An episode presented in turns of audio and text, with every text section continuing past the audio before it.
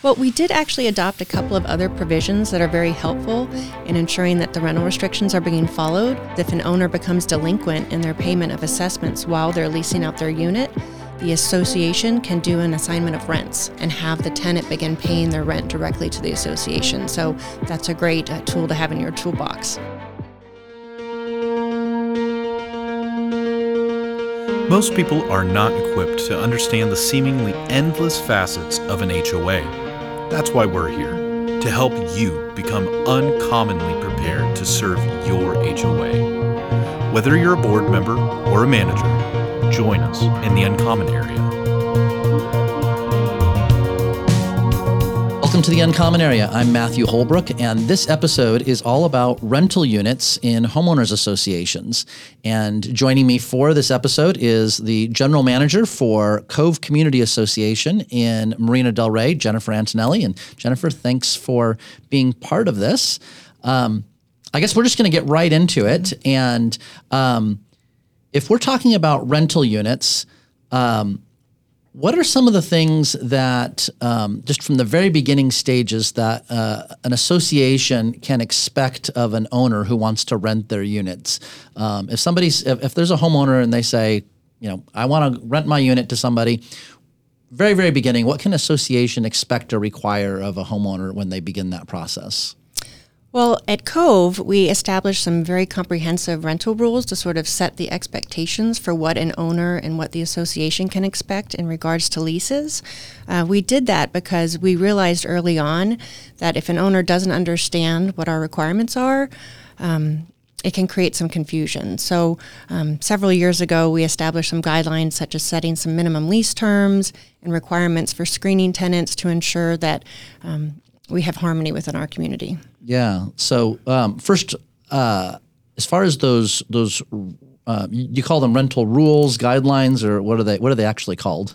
Technically, they're rules and regulations. Okay. So we worked with the association's uh, legal counsel to draft and then adopt those rules. And so they have to go through the same process of review, thirty day review by uh, the membership, and then the board can uh, approve them. yes. Correct? Yeah, we sent them out for the review and comment period. Okay. And then is there um, any regular distribution of those rules? Um, the rules are available through our resident portal, so the homeowners um, can download them anytime, and then we provide them whenever a new resident moves in. We go over the rules and set up an orientation to review them with the resident. Okay, so let's come back to that orientation here in just a minute. But um, from the very beginning, um, so they have you have the rules and regulations. The the the um, homeowners know what's expected of them. Um, they go and they um, uh, they want to list a unit to be rented. Um, is there any coordination or any communication that is required to, to happen at, at Cove with, with management on that? Yes, we ask the owners to notify us whenever they list a unit for sale or for lease. That way we're aware of it and we have their agent's contact information and we can make sure that they're coordinating appointments and not hosting open houses. Um, it also keeps us informed. Um, the agent will let us know when they do lease the unit and provide us with a copy of the lease so that we can update our records in our SNAP HOA um, management app. And um, schedule that orientation with the new resident. So you require them to provide you with a copy of the of the lease. Yes, we require a copy of the lease, and we actually created an addendum to go um, in addition to the lease that both the owner and the tenant sign. Okay, so um, with the lease, are there certain terms that the association actually requires of the owner to ha- to include in the lease? Yes. So um, prior to uh, Assembly Bill 3182 uh, we used to require a one year minimum lease term, but when the civil code changed, we actually had to amend our rules to reduce that term to 30 days.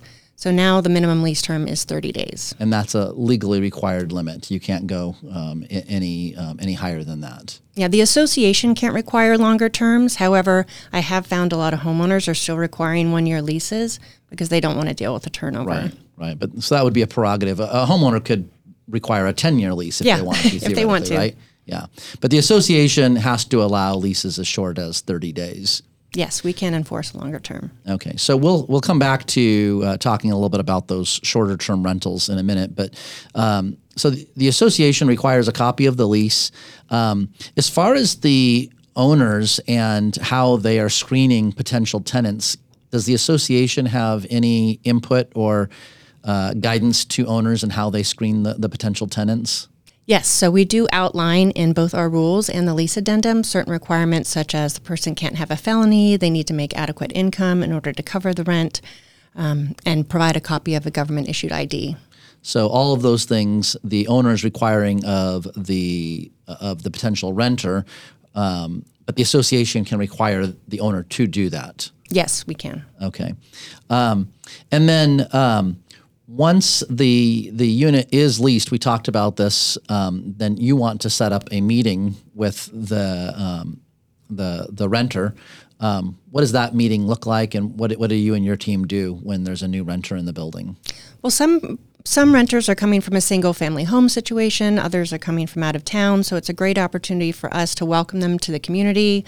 We like to give them a tour, show them all of our services and amenities, but it's also a great time to just explain some of the frequently um, violated rules. Um, if you've lived in a single family home, you may not be aware of some of the restrictions that are in place in a high rise. And they're in place just so that neighbors can get along and not disturb one another. So we just go over some of those rules and answer any questions that they may have.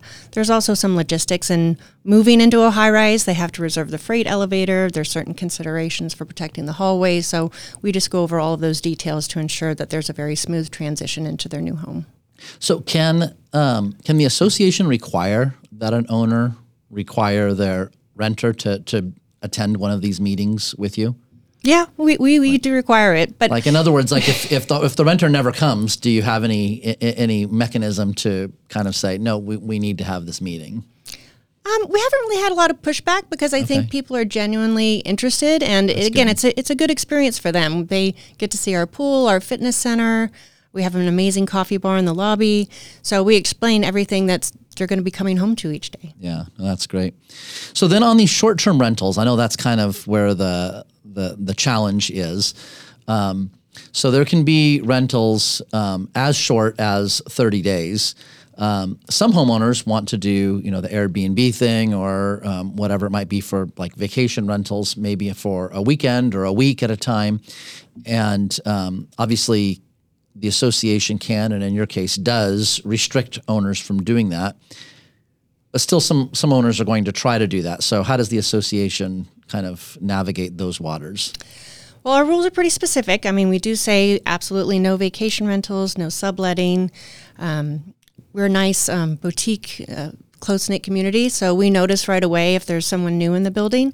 Um, we also regularly screen popular vacation rental sites like Airbnb and Vrbo to see if anyone happens to have a listing in the building, and that way we can reach out to the owner and explain the rules and try to prevent short term rentals like that from happening. And if it does happen, if it kind of slips through and that happens, then what does the association do? We actually have um, a procedure in place where we invite the owner to a hearing and we can impose some pretty hefty fines.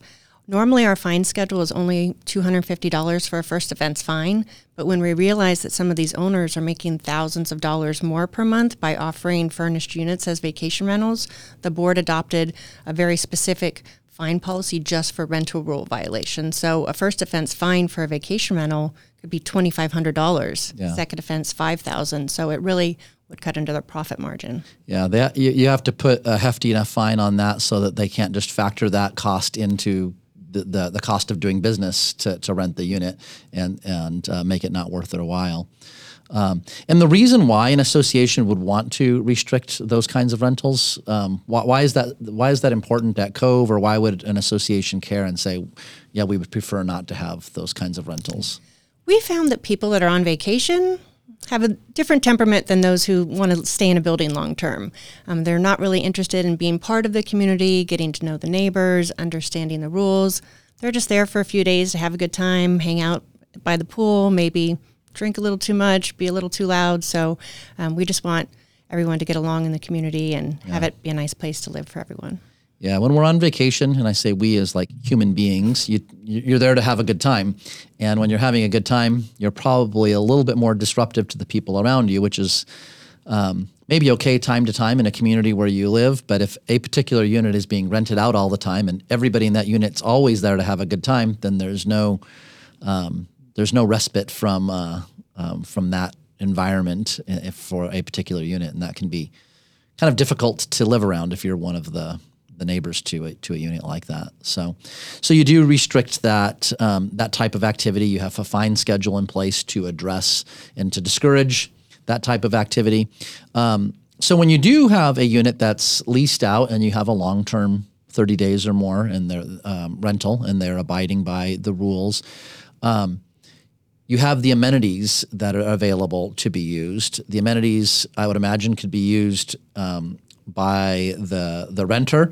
The owner, who may not live there and they're renting out the unit, may feel like they could come back and use the gym or use any of the amenities. How do you kind of sort that all out between renters and owners and who gets to use the amenities? That was something that we did address when we adopted our rental restrictions is we made it clear that if an owner has leased out their unit, that they give up their rights to using the common area amenities. So the tenant assumes those rights and they're able to rent out our guest suite, um, use the pool, the fitness center, and the owner can't use that um, while the unit's being rented out. Of course, they can come on the property and inspect the unit and do what they need to do to manage it, but um, they can't come and hang out at the pool while their tenant's living there. So, anything else, Jenifer, that board members or managers should be aware of when it comes to this topic of rental units and associations? Well, we did actually adopt a couple of other provisions that are very helpful in ensuring that the rental restrictions are being followed. Um, one is the ability to suspend the amenities for the unit. So, let's say something egregious happened, the board could call the unit owner to a hearing and suspend the tenant's use of the amenities. So, that's very effective for when fines don't get someone's attention. Um, so, if we did have a repeat violation situation where a unit was being rented out repeatedly for vacation rentals and disturbing the neighbors and creating a nuisance, the board could uh, suspend the amenities. So that's one thing to consider. Another is if an owner becomes delinquent in their payment of assessments while they're leasing out their unit, the association can do an assignment of rents. So part of the addendum that the tenants sign, um, they accept the fact that if the owner becomes delinquent, again, the board can call the owner to a hearing and have the tenant begin paying their rent directly to the association. So that's a great uh, tool to have in your toolbox. Yeah, I would bet that a lot of board members are not aware of that. Um, so that would definitely be something that would be worth uh, discussing with legal counsel. And I'm sure that you would uh, advocate that a, a, board should meet with their legal counsel, talk about all of these uh, options and guidelines, and, and draft really good rules and regulations um, with respect to rental units. So definitely. Well, Jenifer, I really appreciate your time and and uh, your input and expertise on this topic, and I hope that this was helpful to anyone watching this episode. And I would encourage you to look for other episodes of the Uncommon Area where we address all kinds of topics related to homeowners associations.